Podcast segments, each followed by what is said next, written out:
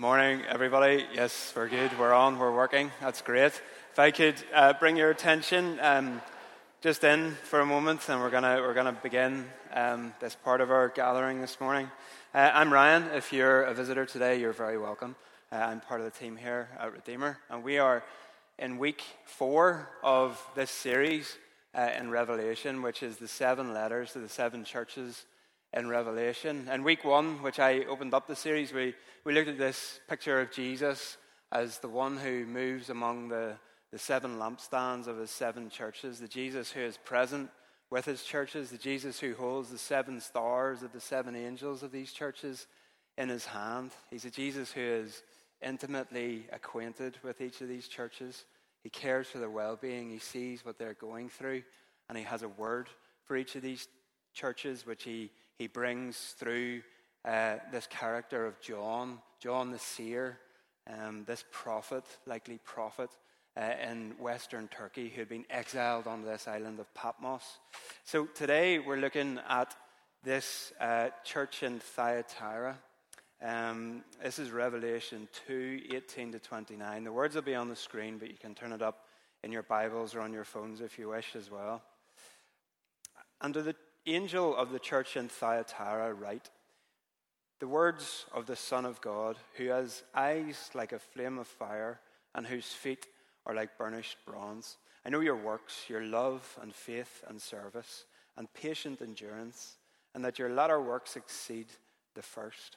But I have this against you, that you tolerate that woman Jezebel, who calls herself a prophetess and is teaching and seducing my servants to practice sexual immorality, and to eat food sacrificed to idols.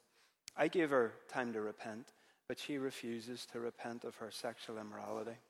Behold, I will throw her onto a sickbed, and those who commit adultery with her I will throw into great tribulation unless they repent of her works. And I will strike her children dead. And all the churches will know that I am he who searches mind and heart, and I will give to each of you according to your works. But to the rest of you in Thyatira who do not hold this teaching, who have not learned what some call the deep things of Satan, to you I say, I do not lay on you any other burden. Only hold fast to what you have until I come. The one who conquers, the one who conquers, I've lost my place, and who keeps my works until the end, to him I will give authority over the nations, and he will rule them with a rod of iron, as when earthen pots are broken in pieces, even as I myself have received authority from my Father. And I will give him the morning star. He who has an ear, let him hear what the Spirit says to the churches. Wow. This time, a couple of weeks ago, um, Jude and the kids and I, we were on holiday, and as part of our holiday, we finished up in the, the beautiful streets and canals of Venice, um, which is an incredible place, a beautiful city. Um, it's like a wonder of the modern world. Um, if you're, you have your eyes open when you're walking around Venice, it's probably true to say that this is a city that is kind of long past its prime. About five to seven hundred years ago, apparently Venice was like the trading capital of the world. It held this place along this trade route and it kind of controlled the trade of the world, certainly in that part of the world. But today, it's long past its prime. It's almost like a museum in itself, and there's only like a couple of these famous trades that seem to remain that everybody knows about. One of them is carnival mask making. You'll see a little picture of me as the plague doctor, hopefully, if Mark gets it up. Oh, it's not a great photo. My alter ego, the plague doctor there. Uh, and the other one is this beautiful glass work that they do, which is known as Murano glass. A little bit like that, like Venice today, with its notable trades. This city of Thyatira that we're looking at today um, was known for its trades. Um, it was a city among the seven churches that wasn't as well known as the other six um, cities that we're looking at in these letters to Revelation, but it was famous for its trades, and alongside those trade those trades were these trade guilds.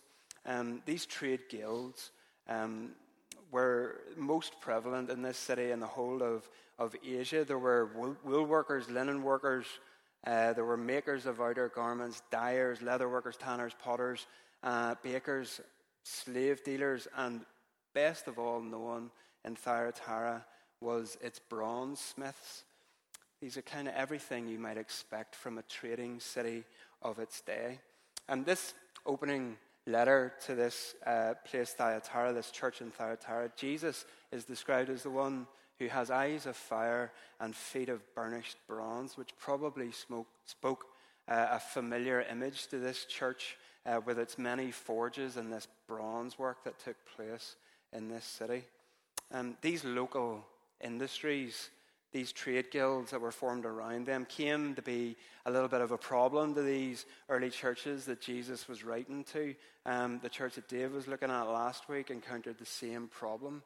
They had this kind of quasi, these quasi religious rites and feasts that formed a part of these guilds as a way of celebrating the industry itself and invoking the God's blessing upon the trades themselves. Sounds a little bit foreign to us, really, but then if you take just a moment to consider um, the landscape in Northern Ireland, and if you go into any village or town, you'll see a number of lodges um, that are scattered across this land that kind of promise a, a hand up if you participate in them. So it's maybe not that far away if you consider it that way. There's no easy way to say it, though. Jesus says unequivocally in this letter that for his followers, participation in these feasts and rites of these trade guilds simply isn't an option. We've talked about in this series, haven't we, about this marrying of the state civic religion um, and the powerful state uh, as being this theme in Revelation and this threat to all these churches that they had to navigate through as they tried to remain faithful to Jesus. Um, and there's a coin I just want to show quickly on the screen that uh, is from the time and from this particular place in Thyatira, and it shows the, the local deity Apollo and uh, Caesar shaking hands, actually, which kind of captures exactly this thing that we have been talking about over these weeks. Um, both of these characters, this Apollo and, and Caesar, they both took the title Son of God. Um, so again, it's no surprise that Jesus calls himself the true Son of God in this letter as he introduces himself to this church. Everything in these letters is a direct confrontation with the civic religion and the state uh, which these churches found themselves enmeshed within in these cities. Um, I love how Steph, a couple of weeks ago, framed this whole thing up. She, she framed up this imagery of Jesus um, saying that Jesus was really speaking intimately to these churches, to these original recipients of these letters. Each of these letters was deeply personal, it was intimate. It told the recipients that Jesus knows them fully, that he sees them, he sees what they're enduring, how they're walking in his ways, and also how they're facing persecution or challenges or have been, in this case, drawn into compromise. His love for and his protection of these early churches um, is evident in each of these letters. And his eyes of fire in this letter see them and know them completely and what they were facing. And his feet of bronze in this letter that tells of the coming judgment where he ultimately will overcome his enemies, death itself, the grave, and Satan and those who are a part of his cause. He will crush them under his feet. Like, like most of these letters to these churches, except for Laodicea, as we'll see in later weeks, this community of Thyatira is initially commended by Jesus. He praises them for their works, he praises them for their love and for their patient endurance in the face of the persecution they were facing, and for their, that their current works exceeded the works that they did in the first, in the first place. This church was doing well and all of those things. And it's a really good thing for communities of believers to celebrate the good that goes on in them. You know, a community like this one in Redeemer Central, where there is a love for Jesus that is evident, where there is justice for the poor that is practiced, these are good things to celebrate and encourage one another with and spur each other on in. But here's the thing that we can learn from this letter I think that activity for Jesus is not the thing that should come at the expense of obedience to the way of the Jesus kind of life that he is calling us into. Jesus laments that this, um, this church, the Thyatira church, has tolerated this false teaching and the practices that followed it, represented in this letter by this character of Jezebel. Assuming these early believers in this church were, were familiar with their Jewish scriptures, the very mention of this name, Jezebel, was designed to summon up this image of wickedness. I don't know if there's any uh, pregnant folk in this room, but here's a pro tip for your any aspiring pre- uh, parents here. Like Jezebel isn't one of those names that's going to make the cut on the baby baby name list, is it? You know, it's the equivalent today of maybe naming your child Adolf or something like that. You know, it's right up there on the baby list name with Nimrod and Judas. Kind of, can you imagine naming your child Jezebel? So the mention of this name to this church is designed to speak of wickedness to the hearers and is reflective of the gravity of the sin that some of them had actually fallen into. So, who is this Jezebel character and why does she pose such a threat to this community? She was likely a real person with real followers in this church, as the text mentioned, but her name probably wasn't Jezebel. Rather, it was like a nickname that Jesus was giving to this person to evoke this powerful image of this Old Testament character of Jezebel that we'll look at very briefly now. Um, that Jezebel, the 9th century BC Jezebel, her story is told in the book of 1st and 2nd Kings. She was the daughter of this Phoenician king who married King Ahab uh, of northern Israel. You may have heard of Ahab, and he was a very poor king. They were a wicked couple, and they led the people of God to participate in the pagan worship of Baal and Asherah in the days of their reign. Jezebel was the one who Elijah, the prophet, he fled from her after he had dispatched of the 450 prophets of Baal, if you remember the showdown story at Mount Carmel. This Jezebel must have been a pretty fearsome lady, right enough. Just like the Jezebel in this letter to the church in Thyatira, she was destined to meet a horrific end, if you've read the story. She was pursued, this 9th century BC Jezebel, she was pursued by this warrior called Jehu. And in an ending fit for any Hollywood movie, she puts on her makeup one last time and she's thrown from her palace by a couple of eunuchs to be eaten by dogs. Pure drama. It's amazing stuff. But this Jezebel in this Thyatiran church, there has actually been much silliness written about this Jezebel and about the issues facing the church through this character. Some commentators have read their own bias about women being in leadership in the church into this passage, would you believe? Just to clear that up, that is emphatically not what this passage is talking about. Any interpretation about women in leadership in church has been read into, that pa- into this passage and it should be thrown out. We're a church here that celebrates and encourages women to lead with equal standing to men. I want to encourage you, men in the room, to cheer our women leaders on and to pray for them and bless them as they lead. And for you, you ladies in the room, I want to encourage you to cheer on and encourage and bless our men leaders in this place. Celebrate them, encourage them, pray for them.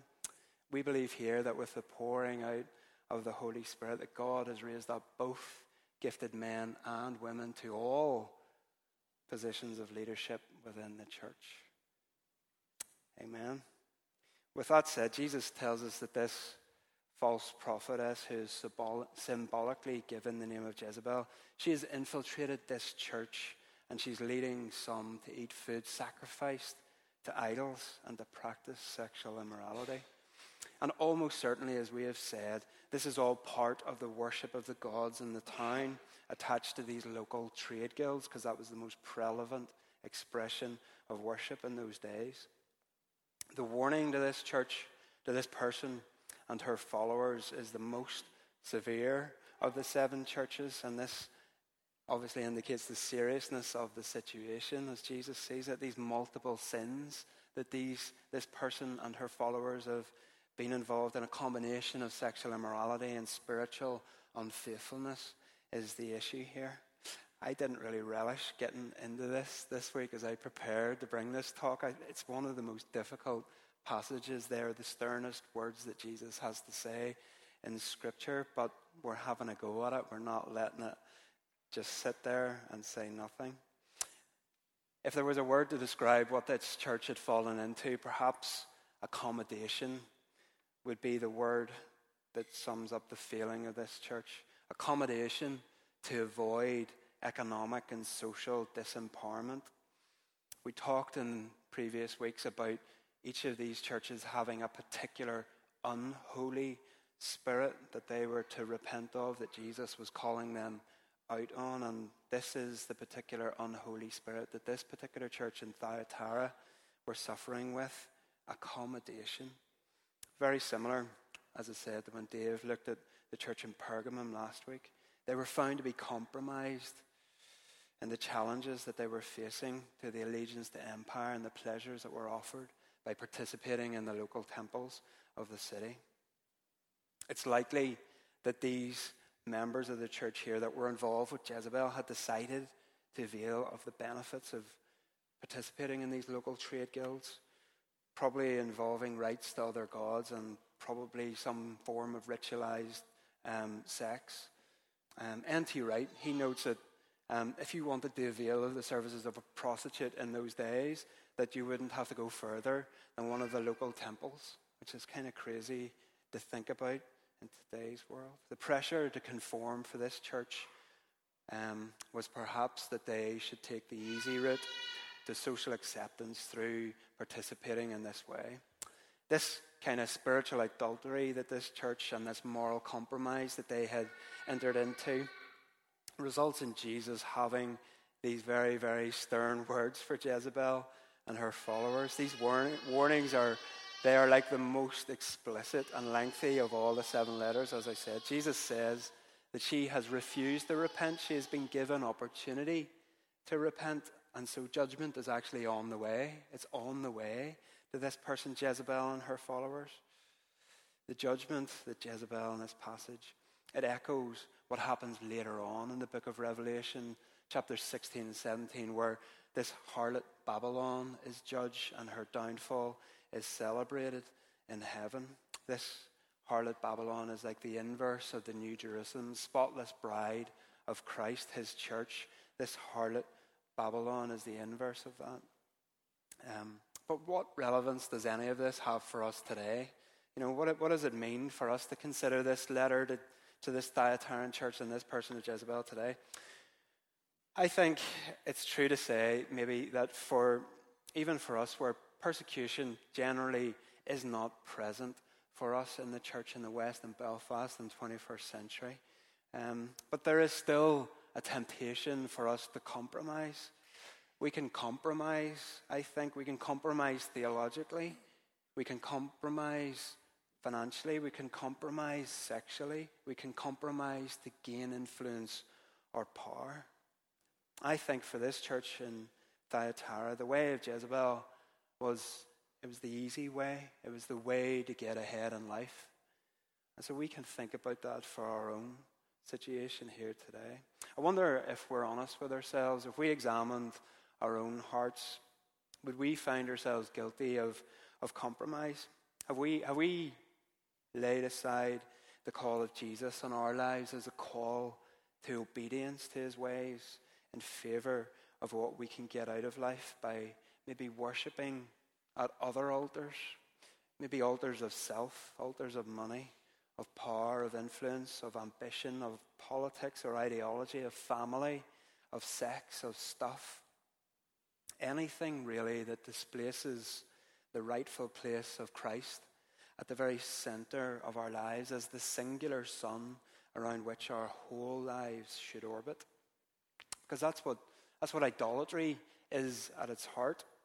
Anything that replaces Jesus' rightful place at the center of our lives.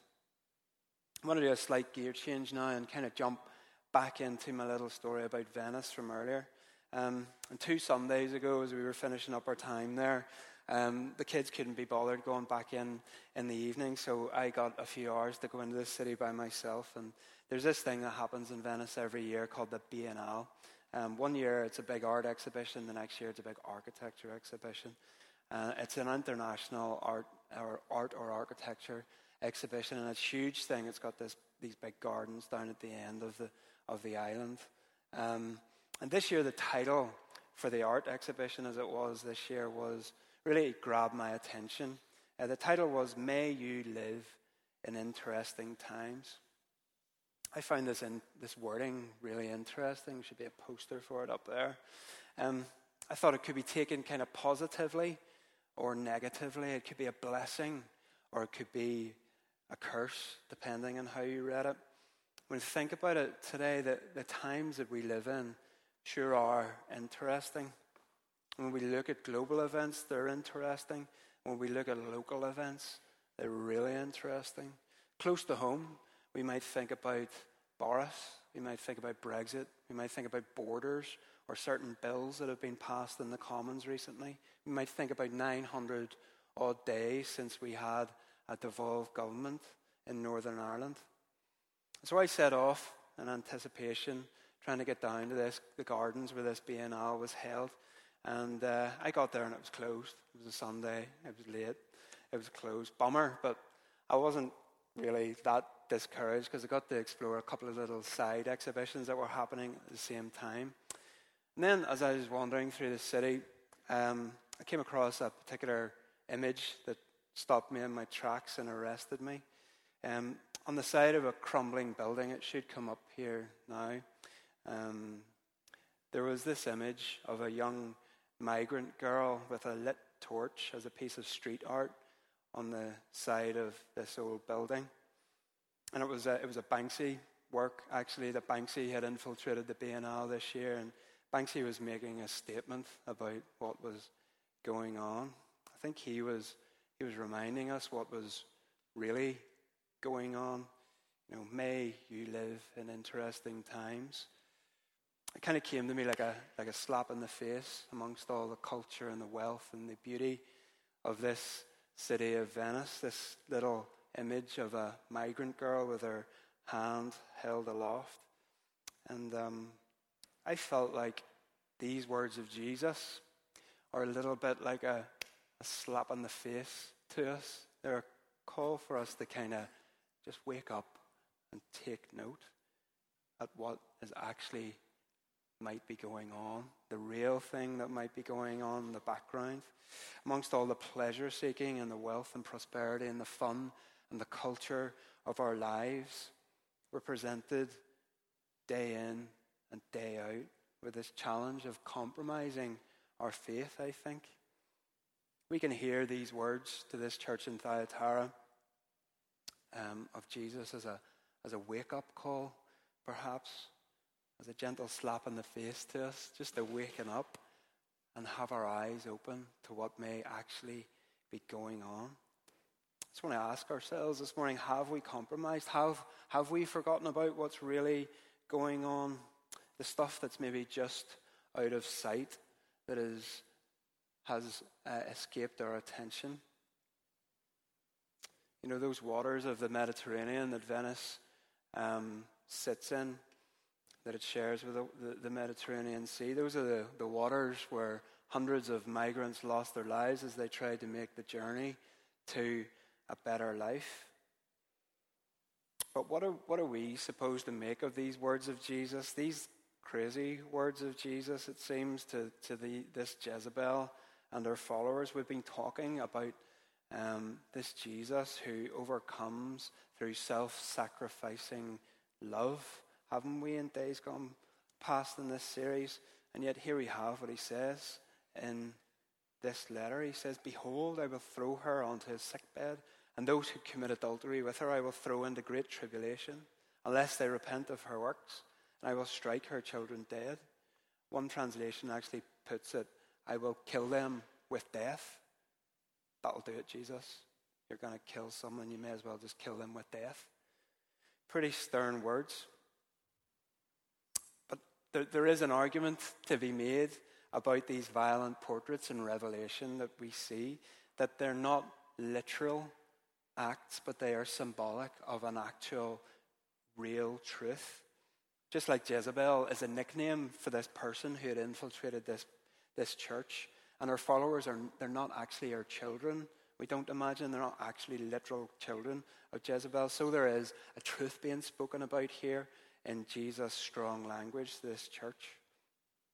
I think we can probably also say about the wrath of God that God's judgment on sin, it actually comes as sin's own inbuilt reward. You know, within, within sinful behavior is the reaping of its own natural consequences. God's wrath is probably better understood that way as sin's inbuilt consequences.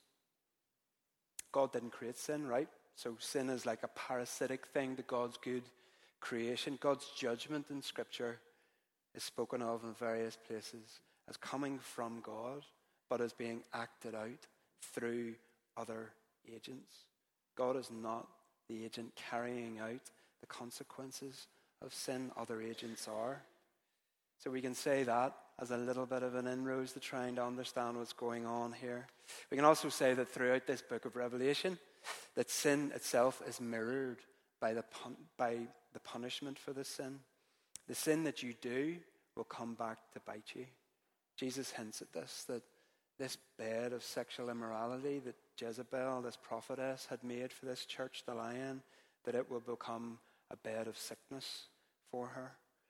So, for God to bring about a judgment, He surrenders people over to the consequences of our sin. And I think that's true for what's happening here, perhaps, that these, these are only very basic ways of trying to grapple with what's going on in this letter. And whatever the truth of this statement of Jesus, it was designed to shock and to sober the original recipients into taking a look at whether they were compromising and if they were engaging in the works of this Jezebel and a call for them to repent. And it should do the same for us, where we feel the Spirit maybe prodding us to examine ourselves and see where we may be compromising in our own lives. For Jesus, the situation that this church was in was a total mess. Part of the problem, Jesus says, is that this church was tolerating this woman, Jezebel. Their sin was, in part anyway, about seeing what was going on and not having the courage do anything about it. So I think it's true for those of us in this community who are entrusted with overseeing communities of believers like this one that we should be watchful, actually, for those who would seek to introduce teachings and practices to the church that are maybe destructive. We, as a senior leadership team, we take it seriously as we talk about guarding the well that is at the center of this community. That well is the revelation of Jesus Christ. It is the revelation of his gospel. It is the revelation of his kingdom. He is the life giving center and source of this community. And we leaders in this community, we're like under shepherds under the great chief shepherd. And we guard the well from which the flock drinks. And we also guard the flock against any wolves that would seek to come in. At the same time, we practice the welcome and hospitality of Jesus, where everybody is invited to participate in his table because it is his table, not our table. Jesus, after all, is the one whose own self description in this letter is as the one whose eyes are a flame of fire, who searches the hearts and minds of his people and will reward them according to their works. I think in these days where there isn't really very much asked for us as we practice the way of Jesus, that we can easily forget this. I love this image of Jesus, actually. It kind of simultaneously causes me to find great comfort in the Jesus who knows me completely, but it also causes me to kind of halt and ponder in reverent awe and a holy fear. The Jesus who's penetrating gaze of fire searches minds and hearts and knows everything about me. He knows every feeling, every memory, every treasure that I hold in my heart, every thought I have, every breath that I take. And yet He loves me completely. He loves us all completely. I find huge comfort and reassurance in the God who knows my deepest, darkest sin and secrets and my failures. And He is the one who knows me and loves me completely. We really couldn't be more loved despite our feelings. And that is all of grace, Redeemer. We experience all, it all as grace. The promise in this letter to those who remain faithful, to those who overcome and keep the works of Jesus until the end, is that they will share in the authority of Jesus.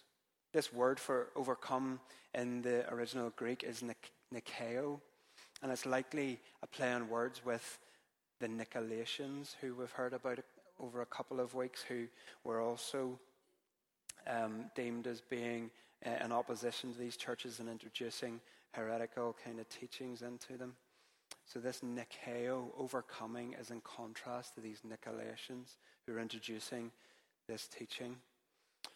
The works of Jesus that he had in mind that his followers are to keep spans the whole course of Christian obedience, including faithfulness even to death, which would have meant something to those people in those early communities. Jesus kind of people overcome by a faithful living, which includes a willingness to forego all else for allegiance to Him, but also living in a way that refuses to compromise in the ways that we've spoken about already this morning. As Eugene Peterson puts it, the Christian life is a long obedience in the same direction. I don't think we really understand even a fraction of what Jesus is talking about here that those who overcome will share in his authority and rule. It probably doesn't really mean very much to us um, in today's world, but imagine that you were poor. Imagine you were one of the dispossessed. Imagine you were persecuted. Imagine you were an immigrant child at a border held in a camp, perhaps separated from your parents. Imagine that you were in prison for your faith, maybe. Imagine you were in a state that persecuted you for following Jesus. I see the Crichtons sitting over here who know all about that and the place that they have been over the past couple of years. Perhaps this promise would mean something to you. It sounds a little bit like, Blessed are the meek, for they shall inherit the earth. I want to invite the band up as we finish this morning uh, and we're going to sing. Um, can I invite you to stand and we'll finish up here? I only have a little bit more to say.